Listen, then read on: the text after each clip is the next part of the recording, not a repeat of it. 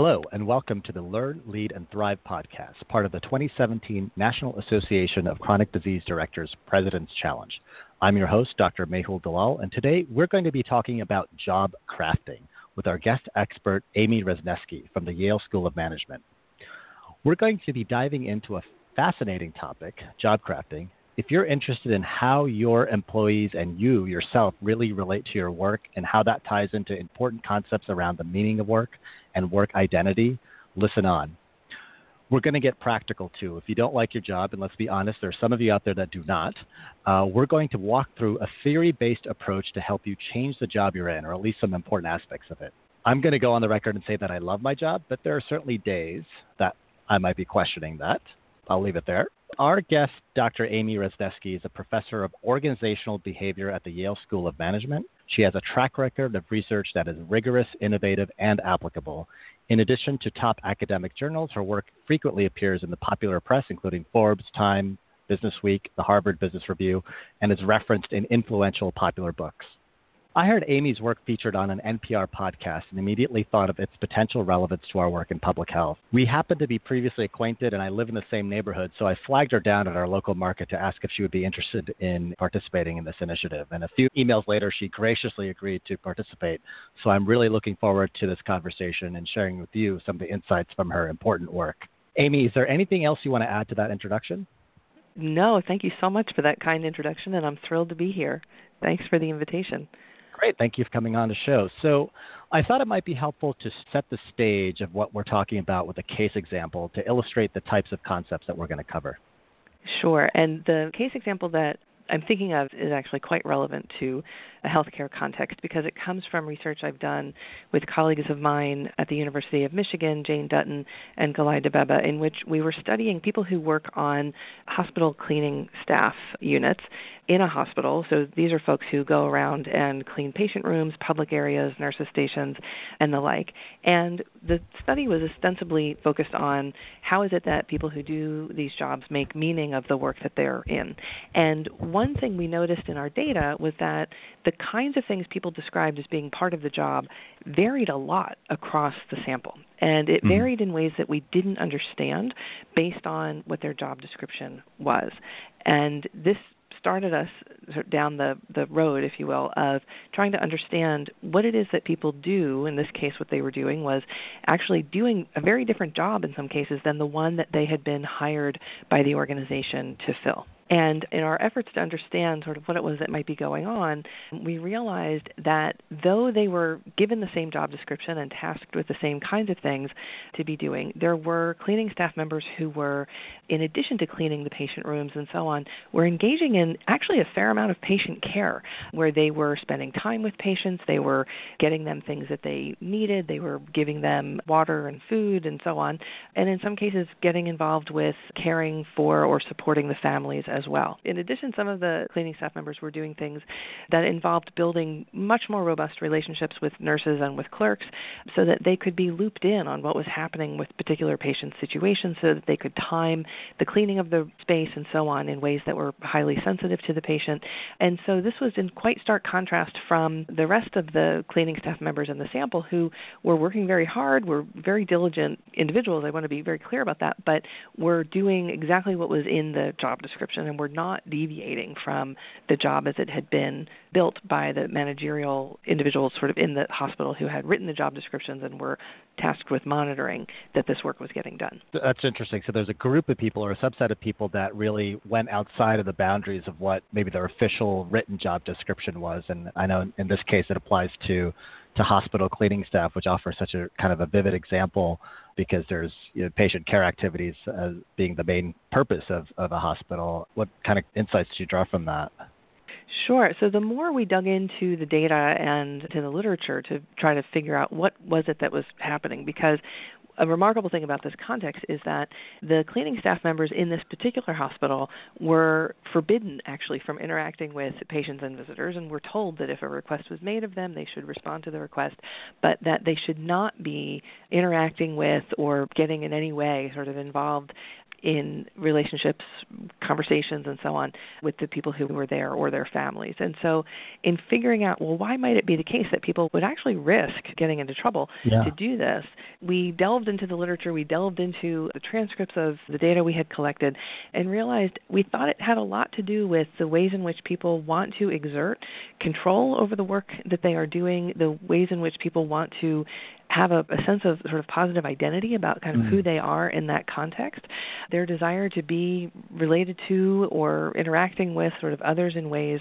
that are positive, in ways that may help them experience the meaning of their work differently. And so, in subsequent work that we've written up after having done this study, our our theoretical frame is that part of the reason why people do this is it helps to transform what the experience of the work is like, and it's, it's a practice that we've come to call job crafting.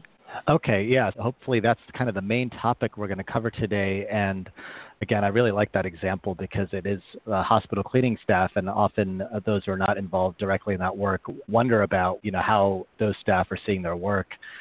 And I, I, think at this point, it might be helpful to walk through some of the definitions. You talk about job crafting. I think you referenced meaning of work, and I think a closely related concept around work identity. If you could talk us through some of those definitions, I think that'll help set the stage for the next part of the conversation. Sure. So I'll walk through definition of the meaning of work first. So sure. uh, on the one hand, it's quite clear sort of uh, what that would mean. On the other hand, it's a very fuzzy concept, and that's been true in the research literature as well. The way that I think of it is, uh, you know, the meaning of work is what it is that work signifies to a person, or what role does it play in the context of their life. And so you could imagine the same exact job could be for one person, the meaning of that work is that it's just a paycheck versus it's a way to serve others versus that same work is a path to something else that may involve sort of promotions or things like this versus the work perhaps the meaning of that work is that the work sort of symbolizes an end in and of itself, that the work is akin to play or something like this. And so hmm. that's how we think about meaning. How we think about work identity again, sort of that's our understanding of who we are in our jobs. Do we think of ourselves as a helper or an expert or a teacher or a fixer? Sort of how is it that we narrate to ourselves who we think we are in the context of that work and that organization? Obviously, this matters quite a bit because it's it influences how people think of, of who they are sort of more generally, but it also is likely to influence the ways in which they interact with others at work, how they hope mm. others will see them and treat them. Again, something that could be made more malleable in crafting one's job. So before we get to job crafting, I think I want to just hang on that point for a little while, the work identity piece, and relate it back to your example. So how were these? I mean, I think you probably mentioned a little bit of it. How were these the cleaning staff that saw their work as much more integrated with the care team and even willing to risk a potential reprimand. Do you have a sense of how they were actually viewing their work uh, in terms of the yeah. work identity piece? Yeah, so we got an interesting clue from one of the questions that we asked, which had to do with just asking, What is your role here? What is your job at the hospital? And amongst the cleaning staff members who were not engaging in this kind of job crafting, they were much more likely to tell us their official job title mm. at the hospital. Whereas in this group of people who were crafting the job in various ways, they were more likely to say things like, I'm an ambassador for the hospital, or in the most extreme case, I'm a healer. And when we asked more about this, were very clear that though they worked in a particular job in the organization, they saw the kinds of things that they were involved in there as involving, as you said, sort of much more than just what was in that job description and things that moved into the area of helping to heal others or act as an ambassador for the hospital in the community amongst all the people who come through the doors. Okay, that's interesting. Now I'm trying to kind of like draw the connection up from that kind of level of work to some of our more information economy work or uh, government service work. I, it would be so interesting to ask that question of folks who work in areas like public health or other public sector work. I don't think it's something that gets discussed very often. I feel like there's an implicit assumption around, you know, people are in it for the mission because they care about this particular topic, but beneath the surface.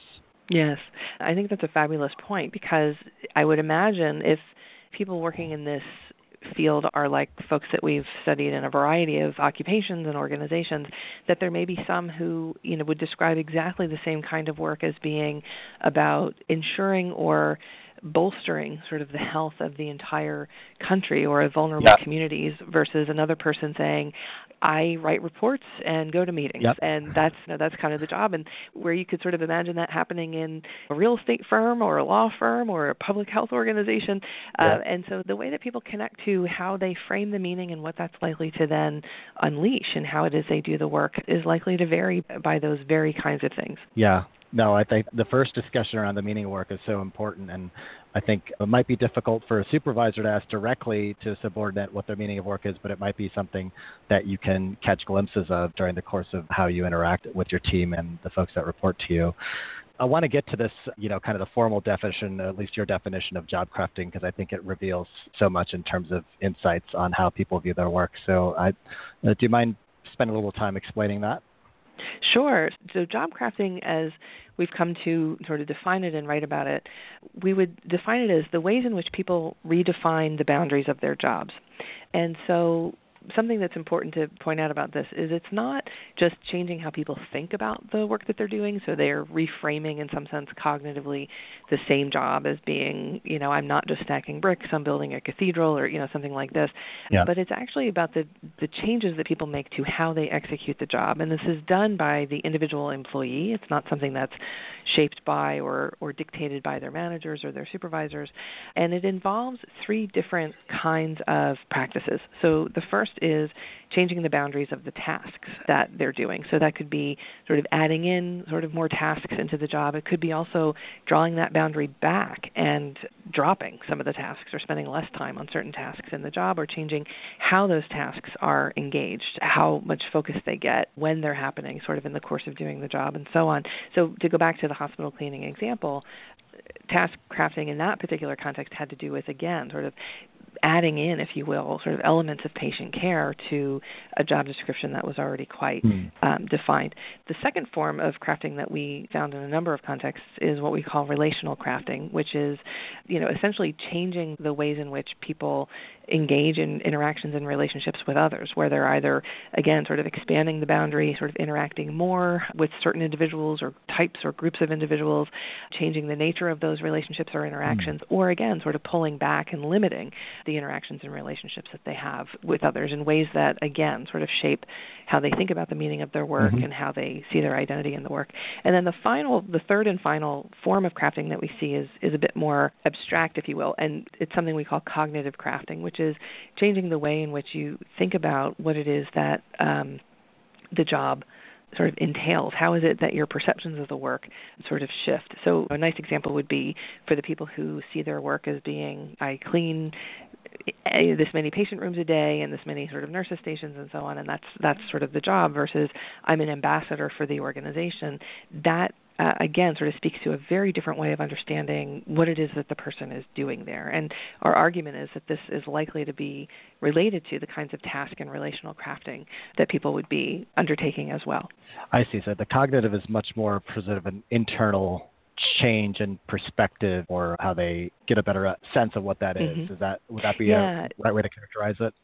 That it would be. So you know, you could imagine so a, a role in most organizations now it has to do with information technology and IT support and so on. And you could imagine someone in a in a role like that, sort of thinking about sort of in, in terms of again their cognitive frame on the job, as being yeah. they're a firefighter, right? They they just deal with problems and calls and system issues all day long, and they're maybe you know could see that as constantly trying to save people from their own mistakes you know with their systems versus seeing that same exact role as being a teacher where every interaction mm-hmm. they have with someone who's coming to the help desk or calling in or what have you is an opportunity to teach someone why something happened in the way that it did mm-hmm. so that they can mm-hmm. understand better the kinds of systems they interact with and so it's a meaningful sort of switch right in the the way in which one might cognitively craft that job but you can already see the implications it would have for how people would then engage others others yeah.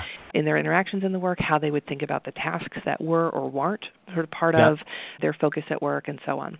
So I think we're kind of the practical implications of this in the second part of the show, but this is so interesting. It seems like at this point it'd be important to con- i know you referenced this earlier that it's not something that the manager definitely has leverage or control over but it seems like at this point it might be helpful to to contrast what you're talking about with job crafting with some more centric models around job design. Again, working in a bureaucratic structure, there's there's a myriad of assumptions, many of them deeply seated, many of them implicit about the role of managers and how much leverage and what kind of leverage they have over employee activities. So I don't know if you want to t- comment on that or talk a little bit about that. Sure. So I think you know traditionally there's been a kind of a push and pull between you know whose whose role is it to determine what the content and the focus of any particular job might be. And typically it's been designed by the organization, it's been created by managers, and certainly monitored and supported by managers. And there's a long tradition in the field that I'm in around how do we design jobs that are more motivating, more engaging, mm-hmm. more interesting for people. The contrast with job crafting is that's a one size fits all model, right? Of what does a manager or a department thinks would be kind of an appropriate amount of work or type of work or focus yeah. of work. Job crafting is really about flipping the arrow and pushing this from the bottom up so that it's the individual employee who's in a position to make some decisions, you know, obviously within boundaries yeah. of how it is they do, you know, potentially have the chance to move around a bit, how it is that they are engaging in the tasks and the interactions that comprise the job. I agree with that statement. There's a push and pull that you reference it occurring in the academic literature. I also feel like that sort of push and pull is also in practice as well, where we talk about, you know, innovation has to rise from above the most important employees are the line level employees, but but then also this expectation that managers are going to have a lot of control over over what happens. So I think that tension definitely exists in practice as well. Yeah. One of the big thrusts of our profession in the chronic disease prevention public health arena over the last five years is around exploring and implementing ways we can collaborate better with each other within our own, you know, disease-specific areas or risk factor areas like tobacco control and heart disease prevention. And also beyond that, collaborating more with other sectors that have bearing and influence over the health of the populations. A, a pretty prime example of that is a transportation sector where you can potentially see the, the pretty profound implications on how streets are designed and how transportation is envisioned can have on physical things such as physical activity, opportunities, and things like that. Now, I had a mm-hmm. really interesting conversation with the director of the Center for Chronic Disease Prevention and Health Promotion as part of this podcast series, Dr. Ursula Bauer, and we really talked about you know parsing the different ways we can collaborate and obviously there's a lot of back and forth with that as well. You know, we often run into resistance when we're trying to push to collaborate. Either sort of these are kind of like yellow flags or red flags that go in our own activities or among our employees when we're being asked to do things to collaborate more with other sectors or other people. And I'm wondering if part of that resistance is this idea that I think you raised in at least maybe not today during our conversation, but I, did see some of the materials that you sent and we'll post up on the link. This idea that collaborating may increase people's task interdependence, meaning that they'll be relying on other people more for information to get their specific job done, and which in yeah. turn might curtail their autonomy around how they can craft their job. And you can react to that if you'd like. I just want to offer that as observation as something to flag as a potential reason yeah. collaboration isn't happening. Yes, I do think you know one of the things we theorize is that the greater someone's interdependence in their work role, the less likely it is that they'll perceive sort of opportunities to craft their job because yeah. their task flow, their interactions and relationships and so on that have to be carried out as part of doing the work may be more contingent on others' timing and, and work input and so on. And yeah. so inviting more interdependence by collaborating, I think, you know, the necessary evil of that, right, is that you're increasing your interdependence and maybe limiting your degrees of freedom from the point of view of being able to craft. However, you could also think about that very collaboration as being a form of job crafting, right? Reaching across an organization or an aisle or a, an occupation category or something to begin to work with someone on an interesting and cool idea could in and of itself be a form of job crafting mm. that helps people yeah. express or rewrite how they think about their work identity. So we covered a lot of topics in the first half around uh, the meaning of work, work identity, and really getting into a formal definition around job crafting and what we're talking about with that. And in the second part of the show, we're going to get into some practical tips and strategies on how we're actually going to apply some of this stuff. So I'm looking forward to that part of the conversation for us to get some ideas and perspective on how to make our own jobs better and help our employees make their jobs better. So we'll be back Sounds after the break. Great. Hi, this is Dr. Mehul Dalal with a quick break here. I know in the day to day bustle of work, it's not easy to study and apply leadership best practices.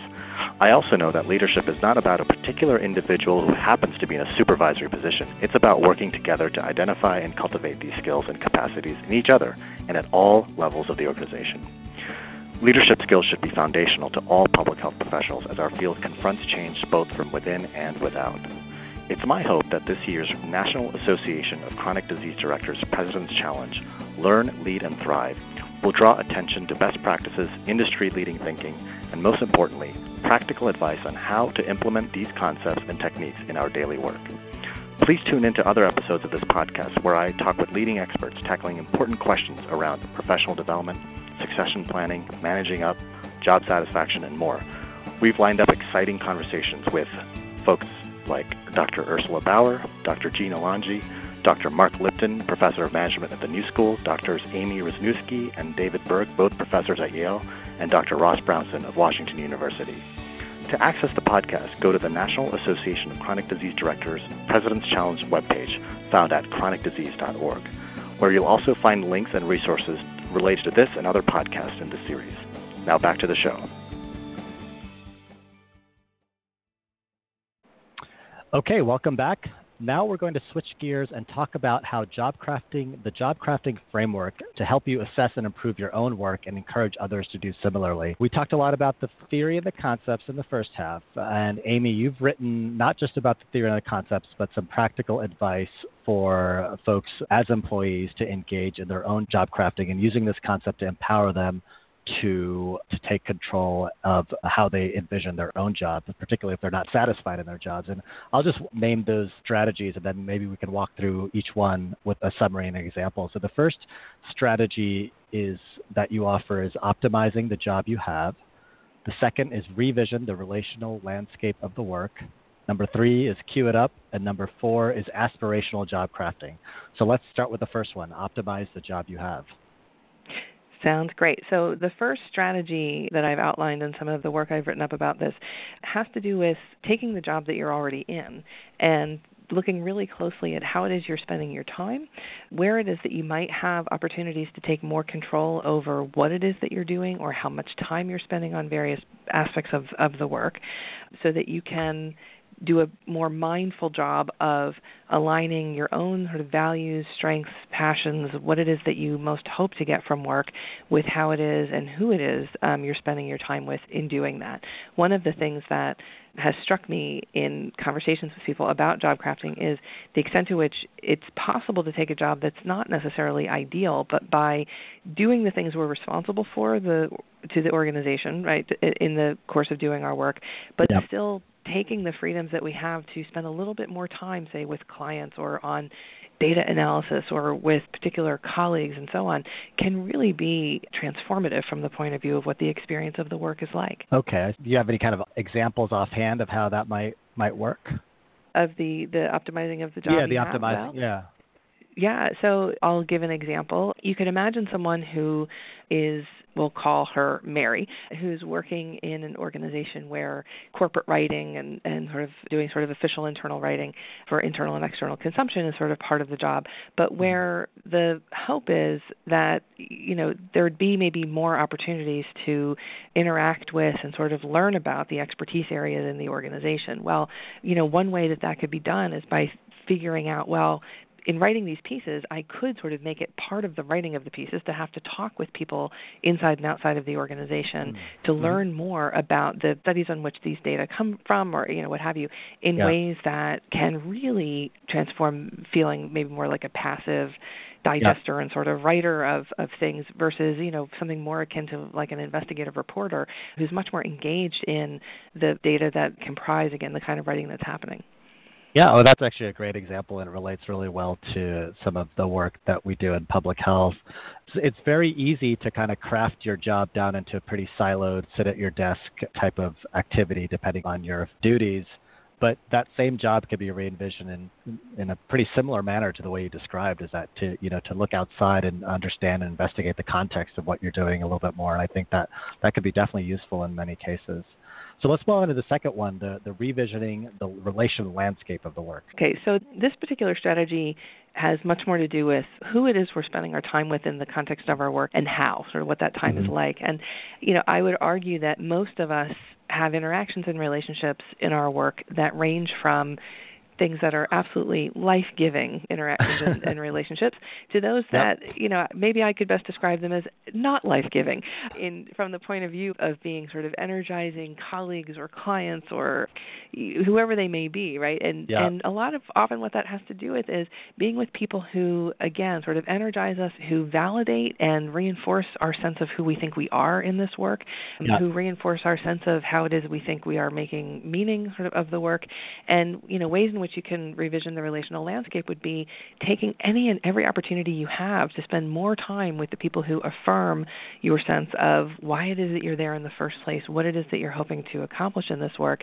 and trying to either minimize or even change the mode of the contact mm. that you have with others. So maybe you can turn a meeting into, well, why don't we just brief each other by email? Or yeah. why don't we just call each other if we have questions, right? So people have all kinds of ways of, of resolving sort of broken or unpleasant sort of interdependence and being proactive about that in a way that still allows you to get your job done yeah. is something that I think can make a big difference.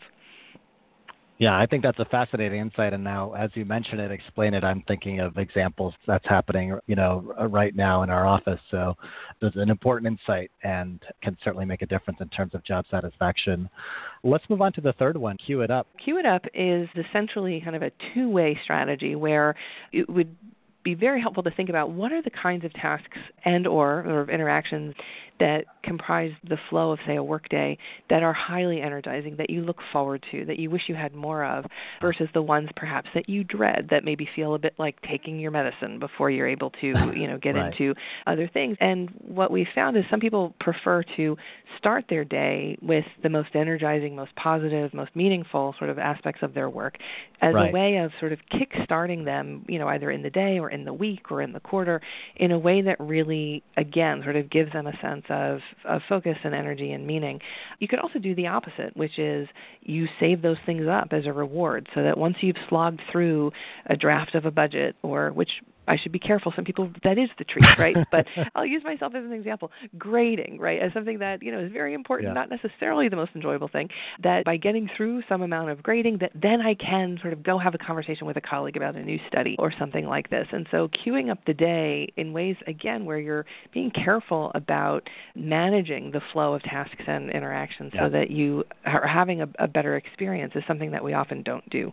Yeah, that's so obvious, but but important. Uh, a lot of us feel we may not have control over what comes at us throughout the day, but I think we probably have more control than we think, and especially in public sector work and information knowledge work that we're engaging in, and even managerial level tasks where we think we have to put out fires all the time. I, I think I've, you know, sort of offer another personal example is uh, I think this is one of the places where I think I might have crafted things to some effect where I used to just sort of leave some white space open on my calendar just because I knew a lot of fires would, would come up and I thought that was the right thing to do. But what I've found is that it's important to actually block those off and treat those as a meeting so you can actually get tasks done. And yeah. so to be much more intentional about when fires do come up, you are able to quickly prioritize things that can be, you know, offloaded to a, a subsequent time but yeah. but you do have some blocks protected for tasks, more in-depth work. That might be not exactly what you're talking about with Queue It Up, but it, it does feel like having those blocks of time on my schedule when I open my calendar to know that okay, at least it's this hour or these two hours I'm going to be able to do something that's more invigorating and more interesting than you know signing off on administrative approvals. Yes. so just to offer a random example, uh, uh, let's move on to the fourth strategy: aspirational job crafting. So, yeah, so this strategy differs from the first. If the first is about optimizing the job you're in, this is, in some sense, taking that much further and thinking about from the jumping off point of the job you're in, what kind of thing do you want to make happen in this role or in this organization, and how might you get there from the job mm. that you currently have? So you could imagine we could go back to the example that I gave of this person who was doing sort of corporate writing and so on.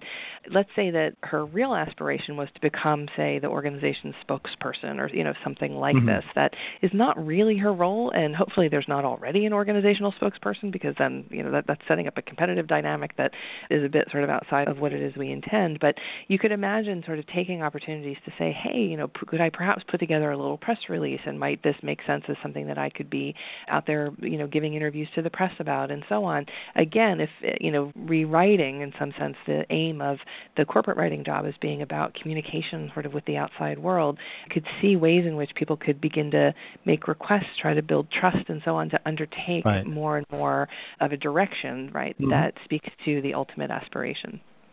Yeah, I feel like that concept might be very much related in sort of some more intentional professional development and how that relates back to job crafting. And that's another topic we covered on an earlier podcast, which was on succession planning, but it was much broader than just simply figuring out who to hire next. We, we touched on topics around professional development and identifying key talents in your organization let me just summarize and then move on. I know we're running out of time, but these are really important strategies, and we're going to link up some resources so you don't have to furiously take note. We talked about in terms of strategies for optimizing the job you have.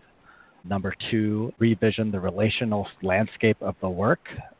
Number three, queuing it up. And number four, the aspirational job crafting. Now, we're going to close soon, but I know that you mentioned to me that you have developed some tools for this that you kindly will be making available for us, at least to get folks started with this, these strategies. Uh, can you t- talk about what those tools are and where folks can find them? So, together with Justin Berg and Jane Dutton, both of whom are sort of par- partners in crime on a lot of this research on job crafting, we've developed a tool that essentially walks people through the process of mapping out the current sort of way in which they're engaging in the job that they're currently in, to then think about how might they take advantage of opportunities that we help them see sort of through the exercise to bring in more, perhaps drop some sort of aspects of their tasks and relationships that will allow them to have a different experience of the work? How can they better align the task boundary and the relational and cognitive boundary of the job mm-hmm. with their values, strengths, and passions? And the the tool itself is both available at and also described at, and there, there are links to resources and so on at www.jobcrafting.com. So that can be a helpful jumping off point to learn more about the practice of job crafting and how it may potentially be helpful to try. That is fantastic. I love the idea that there's practical tools available to apply what is obviously many, many years of research and applying it to our day-to-day practice. That's part of the point of uh, this this podcast, doing that translation from the academic to the practical. So before we close, uh, is there anything that we missed, or anything you'd like to touch upon or expand upon? No, I mean, I, uh, you've done such a great job with the questions that you've asked, so thank you for that. I guess the one thing I would add is though especially for managers out there or those who are sort of looking around the organization at where the job crafters may be is to just say it's happening everywhere even if you think people aren't doing it they often are and they're just being very careful about managing uh, to do the job that's expected of them, uh, you know, in the organization. And so this is all around us all the time, and we're hoping to help surface insights about how to make it effective for both individuals and also for the organizations they're a part of. Yeah, no, I think that's such an important point. Part of the reason that immediately resonated with me when I first heard about it is like, wait a second, everybody's doing this. I got to find out more. And if listeners want to find out more about your work, uh, we're of course going to post some of the links that we referred to during the episode. But if people are really hungry to learn more, where can they do that? So, if they're hungry to learn more about the research, all of the things that I've published, so you know, practice pieces, theoretical and empirical journal articles, book chapters, and so on, on this topic are at my Yale website. So, the the best way to do that would be to just Google uh, Amy Wrzesniewski at Yale, and it will link you to my page where I've posted everything that I've written. So, that's both a resource bank, uh, but also a cure for insomnia. That's great. Well, Dr. Amy Wrzesniewski, thank you very much for being our guest today. And thank you, listeners, for tuning in to today's Learn, Lead, and Thrive podcast. We covered a lot of really interesting material today, and I'll just highlight the three aspects of job crafting that I think were very interesting as a perspective to take that you and your employees are probably engaging in looking at their task boundaries, that meaning adding tasks, removing tasks, looking at the quality and nature of their tasks job crafting through relationship boundaries, which I thought was really interesting, where you expand and limit your interactions with others and perhaps increase or decrease your inter- interdependence respectively. And then this idea of cognitive crafting, which seems to be tied into sort of bigger ideas around how you and your employees are viewing the meaning of their work and what kind of narrative they're crafting around what their work means to them. So this was just, a, in some ways, just scratching the surface of a very deep uh, and interesting literature, but I'm glad that we got to do it. This podcast and this year's President's Challenge is all about exploring credible and actionable ideas and concepts. So the next step is up to you. Download and review the articles and tools and find a way to integrate these ideas into practice in your daily work. Thank you for listening and tune in to other podcasts in the series where we'll be continuing the conversation with leaders and experts.